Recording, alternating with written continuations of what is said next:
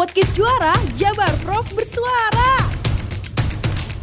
Assalamualaikum warahmatullahi wabarakatuh. Salam sejahtera bagi kita semua. Sampurasun wargi Jabar, berjumpa kembali di Podcast Juara Jabar Prof bersuara ex beranda DP3AKB Provinsi Jawa Barat. Tentunya bersama saya Sizi dan juga tim yang bertugas ini telah berada di DP3AKB atau Dinas Pemberdayaan Perempuan Perlindungan Anak dan Keluarga Berencana Provinsi Jawa Barat. Dan tentunya bersama kami telah hadir Bapak Anjar Yusdinar SSTP MSI. Iya. Apa kabar Bapak? Alhamdulillah baik. Alhamdulillah baik, sehat walafiat Bapak hari ini ya. Dan beliau adalah Kepala UPTD PPA atau Perlindungan Perempuan dan Anak. Nah Pak, hari ini saya ditugaskan untuk berbincang-bincang tentunya kita bersama Bapak ya. Mengangkat tema hari ini wargi Jabar mengatasi tantangan dalam kasus kekerasan terhadap perempuan dan anak. Tapi sebelumnya nih Pak, kita kenalan dulu bersama wargi Jabar juga. Mungkin Bapak sebagai Kepala UPTD PPA ini untuk di UPTD PPA ini sendiri tupoksinya nih apa aja nih Pak? Oke, baik. Jadi tadi ya UPTD PPA itu kan dari namanya saja itu perlindungan perempuan dan anak. Betul. Jadi kalau tugasnya itu menyelenggarakan layanan rujukan lanjutan bagi korban kekerasan perempuan maupun anak yang memerlukan koordinasi tingkat provinsi atau lintas kabupaten kota. Nah jadi UPTD PPA ini kami kan berada di tingkat provinsi. Yang namanya tadi rujukan lanjutan. Karena UPTD PPA ini ada di tingkat kabupaten kota dan juga ada di tingkat pusat di Kementerian Pemberdayaan Perempuan Perlindungan Anak yang menyelenggarakan layanan rujukan tingkat akhir. Nah, kami di tengah-tengah tuh untuk kasus-kasus yang lintas kabupaten kota gitu. Baik, itu dia. Dan mungkin kalau mengenai untuk pengaduan tindak kekerasan nih Pak, mungkin sebagian warga Jabar atau mungkin di sekitar kita juga ada beberapa yang agak segan gitu Pak, mungkin untuk melakukan pengaduan. Nah, dari UPTD PPA Provinsi Jawa Barat, apa saja nih program edukasi yang dilakukan untuk meningkatkan kesadaran gitu ya untuk melakukan pengaduan terkait tindak kekerasan Pak? Oke. Nah, jadi UPTD PPA ini kan berada di bawah DP3AKB Provinsi Jawa Barat. Nah, sebetulnya kami hadir untuk membantu tugas-tugas dari dinas tersebut. Nah, karena dalam rangka penanganan kekerasan itu kan dibagi dari adanya pencegahan dan penanganan. Nah, kami UPTD PPA ini khusus untuk atau fokus kepada penanganan. Nah, kalau berbicara terkait dengan program-program pencegahan itu ada di bidang PPA. Mungkin sebelumnya sudah ada di di podcast yang sebelumnya ya. Jadi di program pencegahan itu mulai dari promotif, preventif. Kami ada yang namanya program Jabar Cekas, Jawa Barat Berani Cegah Tindakan Kekerasan. Nah, kami UPTD PPA khusus untuk penanganan. Jadi kami menerima pengaduan dari masyarakat, pengaduan terkait dengan kekerasan tadi. Dari pengaduan dan juga menindaklanjuti pendampingan kepada korban untuk pemenuhan hak-hak korban. Karena sesuai dengan undang-undang itu kurang lebih ada 19 hak-hak korban yang perlu dipenuhi, yang perlu difasilitasi oleh kami di UPTD PPA tentunya bersama-sama dengan jajaran dari mitra-mitra kami.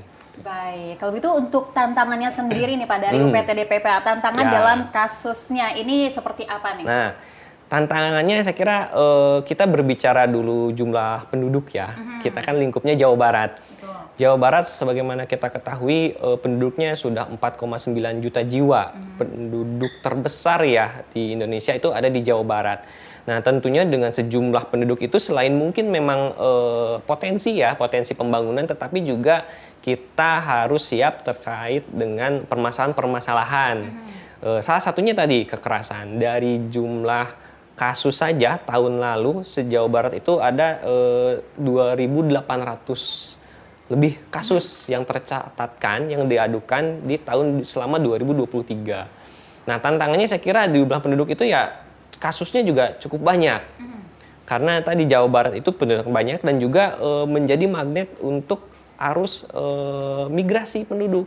Sehingga penduduknya kan heterogen dengan berbagai budaya, etnis, suku dan itu rentan juga mungkin ada konflik-konflik gitu ya dari hal keluarga, budaya. Nah jadi tantangannya memang kita harus bisa lebih masif gitu untuk upaya sosialisasi pencegahan. Nah kemudian juga untuk kasus kekerasannya penanganannya yang cukup banyak tadi ya kita juga harus siap gitu mendampingi korban-korban kekerasan. 2.800 itu bukan jumlah yang sedikit ya. 2.800. Ya. Tapi memang itu kan bukan hanya kami di provinsi. Kami juga dibantu oleh rekan-rekan kami di jajaran kabupaten kota. Gitu. Baik, itu dia. Dan untuk mengatasi tantangan ini nih Pak Anjar, ini ada kerjasama tidak bersama dengan lembaga atau organisasi lain? Oke. Nah, dalam rangka penanganan kasus tentu saja kita tidak bisa jalan sendiri ya. Untuk memenuhi hak korban tadi ya. Hak korban itu kan ada dimulai dari penanganan, pengamanan, dan sampai dengan pemulihan. Nah semuanya itu tentunya kami juga dibatasi oleh kewenangan atau tupoksi kami UPTD PPA. Misalnya korban kekerasan, dia perlu pengobatan luka-lukanya. Nah kami juga tidak punya tenaga dokter, tenaga medis. Nah tentu kami harus rujuk ke rumah sakit atau puskesmas. Kemudian juga terkait dengan pengasuhan anak ketika anak ini menjadi korban. Kita juga perlu dukungan dari dinas sosial, misalnya Peksos. Ketika sampai dengan ranah hukum, tentunya jajaran aparat penegak hukum, kepolisian, kejaksaan, hakim di pengadilan, dan sebagainya. Nah, dan kami juga dibantu oleh mitra-mitra yang organisasi berbasis masyarakat. Karena tidak sedikit juga di Jawa Barat, ada organisasi layanan yang berbasis masyarakat. Oh itu kami sangat dibantu juga. Kami saling mendukung, kami saling mengisi kekosongan ketika misalnya kami sedang penuh nih. Tenaga layanan kami sudah banyak gitu kasusnya. Ada kasus kita bisa dibantu ataupun sebaliknya. Ketika mereka juga misalnya ada kondisi yang tidak bisa mereka penuhi, bisa juga merujuk ke kami. Jadi kami saling mengisi kekosongan lah gitu. Oke, baik. Itu dia namanya kerjasama ya Pak, yang mengisi kekosongan. Baik, membahas mengenai kerjasama dengan lembaga atau juga organisasi yang telah disampaikan oleh Pak Anjar nih Wargi Jabar. Tadi juga disebutkan ada kerjasama tentunya dengan aparat penegak hukum ya Pak ya. Nah ini untuk strategi sendiri yang digunakan oleh UPTD PPA Provinsi Jawa Barat untuk memperkuat nih kerjasama dengan aparat penegak hukum dalam menangani kasus kekerasan terhadap perempuan dan anak ini, apa saja nih Pak mungkin strateginya? Ya, tentunya kita dengan melibatkan berbagai pihak ya, sesuai dengan ada lima pentahelix. Nah, pentahelix ya di dalam semua unsur pembangunan termasuk di kami juga. Jadi 5 pentahelix ini kan mungkin sudah tahu ya, yang ABCGM ya, akademisi, bisnis, komunitas, government, media. Nah itu semua dilibatkan termasuk dalam penanganan kekerasan ini. Jadi kita melibatkan APH itu dimulai dari ranah pencegahannya juga. Walaupun mereka kan sebetulnya dalam rangka kepolisian mungkin penindakan hukum gitu ya. Kejaksaan dalam rangka penuntutan dan lain sebagainya. Tetapi kita libatkan dalam program-program semua berkaitan dengan penanganan, terkaitan juga pencegahan tadi. Ketika kita sosialisasi, kita kumpulkan misalnya mitra-mitra, ada pembinaan. Nah kita hadirkan juga dari jajaran polisian, kejaksaan juga hadir di situ. Jadi agar kita sama-sama bisa membuat sebuah sinergi gitu dengan mereka. Nah, tentu saja ini berlanjut sampai dengan penanganan. Nah, penanganan itu juga kita harus saling mengisi seperti tadi. Dalam sebuah kasus, tentu saja kepolisian juga ketika menerima pengaduan kekerasan gitu ya, berkaitan dengan permasalahan hukum, mereka kan menindaklanjuti atau memproses terkait dengan perbuatan yang melanggar hukum. Tentunya ini pelaku. Nah, ini korbannya atau saksinya mau dikemanakan? Nah, mereka membutuhkan kita juga untuk kita pendampingan si korbannya, pemulihan psikologisnya, atau mungkin kebutuhan penampungan sementara atau rumah aman di kami. Itu jadi kita sering. Dan juga dari pihak kepolisian itu membutuhkan pemeriksaan psikologis yang bisa menjadi visum psikiatrikum atau menjadi sebagai salah satu alat bukti untuk memberatkan atau bukti untuk memproses hukuman tadi ya, hukuman bagi si pelaku. Baik, itu dia mungkin beberapa strategi yang dilakukan oleh UPTD PPA Provinsi Jawa Barat. Nah Pak, terkait penanganan kasus kekerasan terhadap perempuan dan anak nih Pak ya, ini untuk inovasi teknologi nih sekarang ya, kita membahas ke teknologi 2024 ya Pak ya. Ini yang digunakan oleh UPTD PPA Provinsi Jawa Barat untuk meningkatkan efektivitas penanganannya itu seperti apa Pak? Tentunya dewasa ini kan kita tidak bisa melepaskan. Saya kira di semua kehidupan itu teknologi itu sangat penting ya. Betul. Dan juga untuk lebih mengoptimalkan layanan. Uh-huh. Nah, salah satunya memang kita kan sebelumnya untuk penerimaan pengaduan atau akses masyarakat kepada layanan kami itu masih konvensional lah, offline gitu. Harus datang ke kantor, itu kan mungkin ada kendala-kendala seperti waktu, jarak, biaya. Nah, terlebih pada saat situasi pandemi, kita ada nama hotline, walaupun itu masih berbayar ya, hotline bisa telepon, SMS ataupun aplikasi WhatsApp misalnya, itu ternyata pada saat pandemi di mana ada pembatasan bersosial gitu ya, itu meningkat dengan sangat drastis pengaduan melalui hotline tersebut. Uh-huh. Nah, tentunya kita kembangkan. Saat ini sudah ada namanya, kita juga kolaborasi dengan pihak dari kementerian penyelenggara layanan di tingkat pusat, Sapa 129, sahabat perempuan dan anak. Okay. 129 itu nomornya, dari nomor telepon rumah ataupun handphone 129 itu ada nanti ada operator yang bisa menerima dan itu bisa dilakukan 1x24 jam. 1x24 jam bisa langsung telepon ke 129 ya Pak ya. Itu gratis. Gratis. Okay. Itu sudah kita launching di tahun 2023 kemarin. Nah, ke depan ini sudah berjalan. Kita sebenarnya koordinasi dengan berkolaborasi dengan Diskominfo Jabar. Yeah. Layanan 129 tersebut sudah masuk di dalam aplikasi Sapa Warga. Nah, Sapa Warga tentunya kan ini sudah berbagai layanan dari pemerintah provinsi Jawa Barat kan sudah muncul di situ. Betul. Dan Sapa Warga ini kan sudah dimiliki oleh jajaran pemerintahan sampai di tingkat RT RW, desa ya, kelurahan. Nah, dengan munculnya menu pengaduan kekerasan 129, harapan kami itu lebih mudah lagi gitu dijangkau oleh masyarakat. Walaupun sebetulnya bisa 129, tapi terkadang masyarakat yang mungkin misalnya belum tersampaikan informasinya ketika dia mengadukan ke RT RW, tahu harus kemana mengadukannya. Betul, itu dia ya. Mungkin dari warga Jabar juga boleh download Sapa Warganya gitu ya. Biar tahu informasi lebih lanjutnya dari situ ya. Dan informasi lebih banyak lagi mengenai Jawa Barat. Baik, Pak Anjar, ini untuk UPTD PPA apakah memberikan bantuan hukum nggak? Ya, nah. Jadi kami mempunyai layanan-layanan termasuk salah satunya pendampingan korban. Nah, pendampingannya itu termasuk juga pendampingan hukum. Jadi kita sediakan untuk paralegal ya, atau konselor di bidang hukum.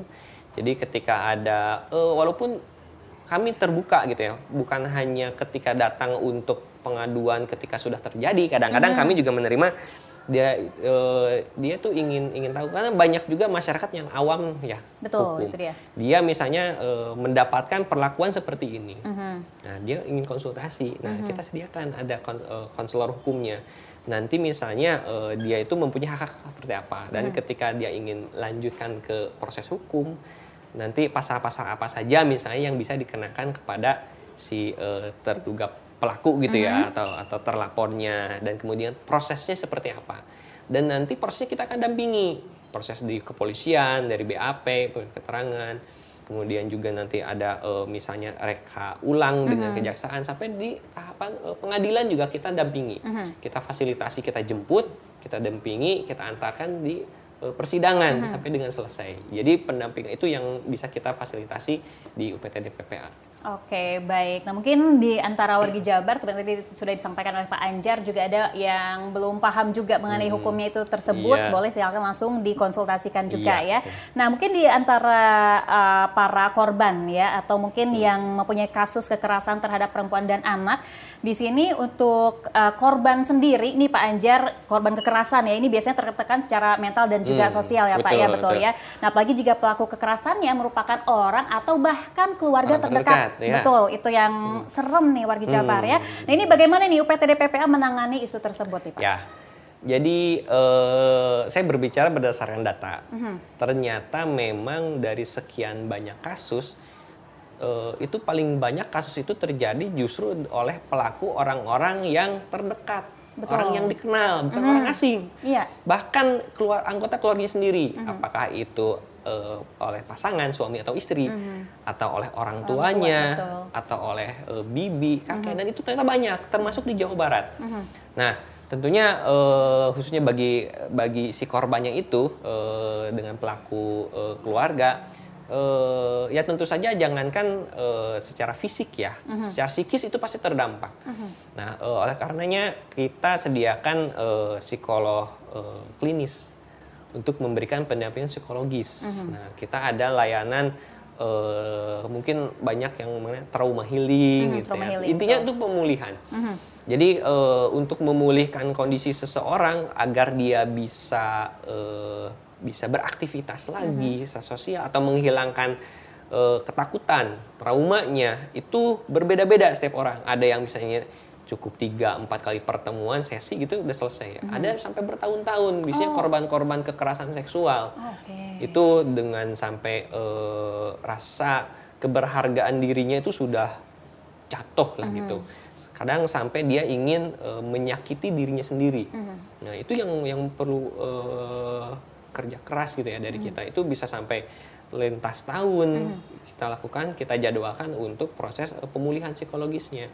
Nah, khususnya untuk anak dengan pelaku tadi dari anggota keluarga pasti akan kita amankan. Kita akan kerjasama dengan dinas sosial untuk melihat kelayakan asuh daripada keluarganya. Kalau memang orang tuanya sebagai pelaku, tentu saja kita sudah mempertanyakan sejauh mana orang tua ini bisa melakukan pengasuhan, memberikan hak-hak kepada anaknya. Nah, nanti itu ada metodenya gitu ya di pekerja sosial itu ada kontinum pengasuhan. Ketika orang tuanya memang tidak layak untuk memberikan pengasuhan, itu nanti akan dicari keluarga besarnya, bibinya, paman, uwa, atau kakek nenek. Ketika tidak ada, itu bisa ada orang tua asuh. Bisa untuk orang tua angkat, dan sampai terakhir itu alternatif terakhir bisa misalnya pengasuhan di panti. Gitu ya. Baik Pak, nah mungkin untuk dari korban sendiri nih Pak, misalkan ada yang sudah melapor, terus juga didamping oleh UPTD PPA. Nah, jika korban tidak ingin melanjutkan proses pelaporan, nah ini dia Pak, apakah bisa dihentikan atau terus dilanjutkan pelaporannya Pak? Jadi sebetulnya kita harus lihat dulu. Kalau kami itu mendampingi korban itu, kami biasanya diawali dengan yang namanya ada informed consent. Informed consent itu kontrak antara kami dengan klien. Nah, di informed consent itu dituliskan di situ layanan apa yang mereka harapkan dari kami. Jadi ketika layanan itu sudah terpenuhi, itu bisa dilakukan pemutusan atau pengakhiran kasus. Nah, itu terkaitan dengan pendampingan si korbannya. Nah, tapi ketika berbicara dengan hukum ini lain lagi gitu ya. Karena banyak orang berasumsi ini kasus lanjut atau tidak, ini bisa dicabut atau tidak. Nah, sebetulnya itu ada kasus mungkin sebetulnya ini orang pakar hukum ya, tapi saya memberikan sedikit gambaran lah. Jadi ada yang namanya delik aduan. Jadi ada beberapa kasus yang merupakan delik aduan itu bisa dicabut sebetulnya. Bisa dicabut. Bisa dicabut. Baik. Proses hukumnya. Nah, seperti misalnya kasus-kasus kekerasan yang menimpa kepada atau korbannya itu perempuan dewasa. Nah, KDRT misalnya atau misalnya pelecehan. Nah, kenapa ini bisa dicabut? Karena itu kasus tersebut terkadang juga bisa diselesaikan dengan mungkin lebih dikenal itu mediasi ya, perdamaian keluarga atau restoratif justice. Jadi ketika korbannya menginginkan untuk tidak dilanjut, itu bisa gitu, bisa dicabut. Nah, tetapi ada yang namanya pidana murni. Ketika kan kita berbicara kekerasan terhadap perempuan dan anak. Nah, ketika korbannya anak dengan usia di bawah 18 tahun, anak ini kan dilindungi oleh undang-undang. Ada undang-undang perlindungan anak. Nah, ketika korbannya anak itu merupakan pidana murni. Nah, pidana murni ini tidak bisa dicabut, tidak bisa dilakukan perdamaian, mediasi itu tidak bisa. Itu harus dilanjut sampai dengan selesai. Termasuk juga kekerasan seksual, spesifik nih kekerasan seksual. Di dalam Undang-Undang nomor 12 tahun 2022 yang masih baru itu, kekerasan seksual itu tidak bisa diselesaikan di luar pengadilan. Nah, gitu. Tapi juga itu tentunya ada catatan-catatan lain seperti dengan ketika pelakunya oleh anak, banyak lah gitu, tapi secara umum sih seperti itu. Jadi kalau anak itu tidak bisa dicabut tuntutannya gitu. Tapi kalau misal kasusnya delik aduan perempuan dewasa itu bisa sesuai dengan keinginan daripada si korban. Nah, itu juga sebetulnya yang menjadi concern kami. Kami kan tentunya menguatkan ya, menguatkan si korban, si perempuan ini jangan sampai kasusnya dicabut. Kenapa seperti itu tuh? Kayak kami mengharapkan agar kejadiannya tidak berulang. Betul. Bagaimana caranya? Kita biasanya amankan, kita sembunyikanlah dari pihak-pihak yang menginginkan perdamaian, karena itu rentan ada intimidasi, diancam, diiming-imingi dengan misalnya, mohon maaf, ada bonus uang atau apapun, sehingga dia tergoda untuk mencabut. Nah, ketika mencabut kembali lagi berulang lagi atau bahkan mungkin bisa bertambah parah ya nanti. Nah, kita mengantisipasi hal tersebut. Baik, berarti untuk hukumnya dilanjutkan atau tidak itu juga kembali bergantung kepada umurnya atau kasusnya ya. Ya apakah yang tadi perempuan dewasa atau mungkin yang masih anak-anak itu harus dilanjutkan ya untuk hukumnya. Baik, Pak, itu kan untuk tadi yang korban yang melakukan pelaporan. Nah, yang satu ini untuk korban yang mungkin takut untuk melapor. Nah, ini Pak ya. Dalam beberapa kasus kekerasan terhadap perempuan dan anak, mungkin warga Jabar juga ada beberapa yang mengetahui bahwa korban takut untuk melakukan laporan. Mungkin apa nih yang harus dilakukan oleh seorang korban jika mengalami kekerasan? Yang pertama kali harus dilakukan? Ya, memang yang pertama itu korban ini harus memahami ya bahwa yang bersangkutan itu merupakan korban kekerasan gitu ya, dan harus mempunyai keinginan untuk keluar dari situasi tersebut gitu. Karena semua orang juga mempunyai hak asasi ya, itu bukan hak asasi manusia untuk tidak diperlakukan di bawah dengan tindakan kekerasan tadi ya. Yang perlu dilakukan saya kira dia perlu membuka diri, perlu dukungan, apakah itu dari pihak keluarga atau teman dekat misalnya, untuk nanti menguatkan yang bersangkutan bisa melaporkan. Tapi sebetulnya kalaupun mau langsung melaporkan juga nanti kita kan ada perlindungan. Jadi tadi kan ada tiga, ada hak penanganan, hak pemulihan, dan hak perlindungan. Kami punya di UPTD PPA ini rumah aman. Ketika dia takut gitu ya, dan nanti juga kan kita bisa pantau tuh oleh psikolog. Ketika ancamannya sudah membahayakan, itu juga ada lembaga yang namanya Lembaga Perlindungan Saksi dan Korban. Ini lembaga negara. Itu juga lebih kuat ya, secara undang-undang juga ini kan sebuah lembaga negara untuk perlindungan. Jadi bukan hanya bagi si korban, saksi pun itu bisa. Saksi pun bisa. Nah, itu kan tentunya untuk menghindari ancaman-ancaman, intimidasi, bujuk-bujuk gitu ya, agar bisa menghentikan kasusnya. Itu juga udah sering kita juga banyak merujuk korban itu untuk mendapatkan perlindungan dari LPSK gitu. Jadi kembali lagi, apa yang harus dilakukan saya kira ya harus berani untuk melaporkan.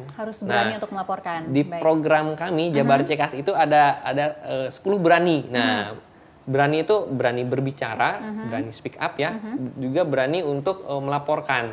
Nah, itu yang kita sosialisasikan, gerakan masyarakat agar bisa menurunkan kasus sih sebetulnya.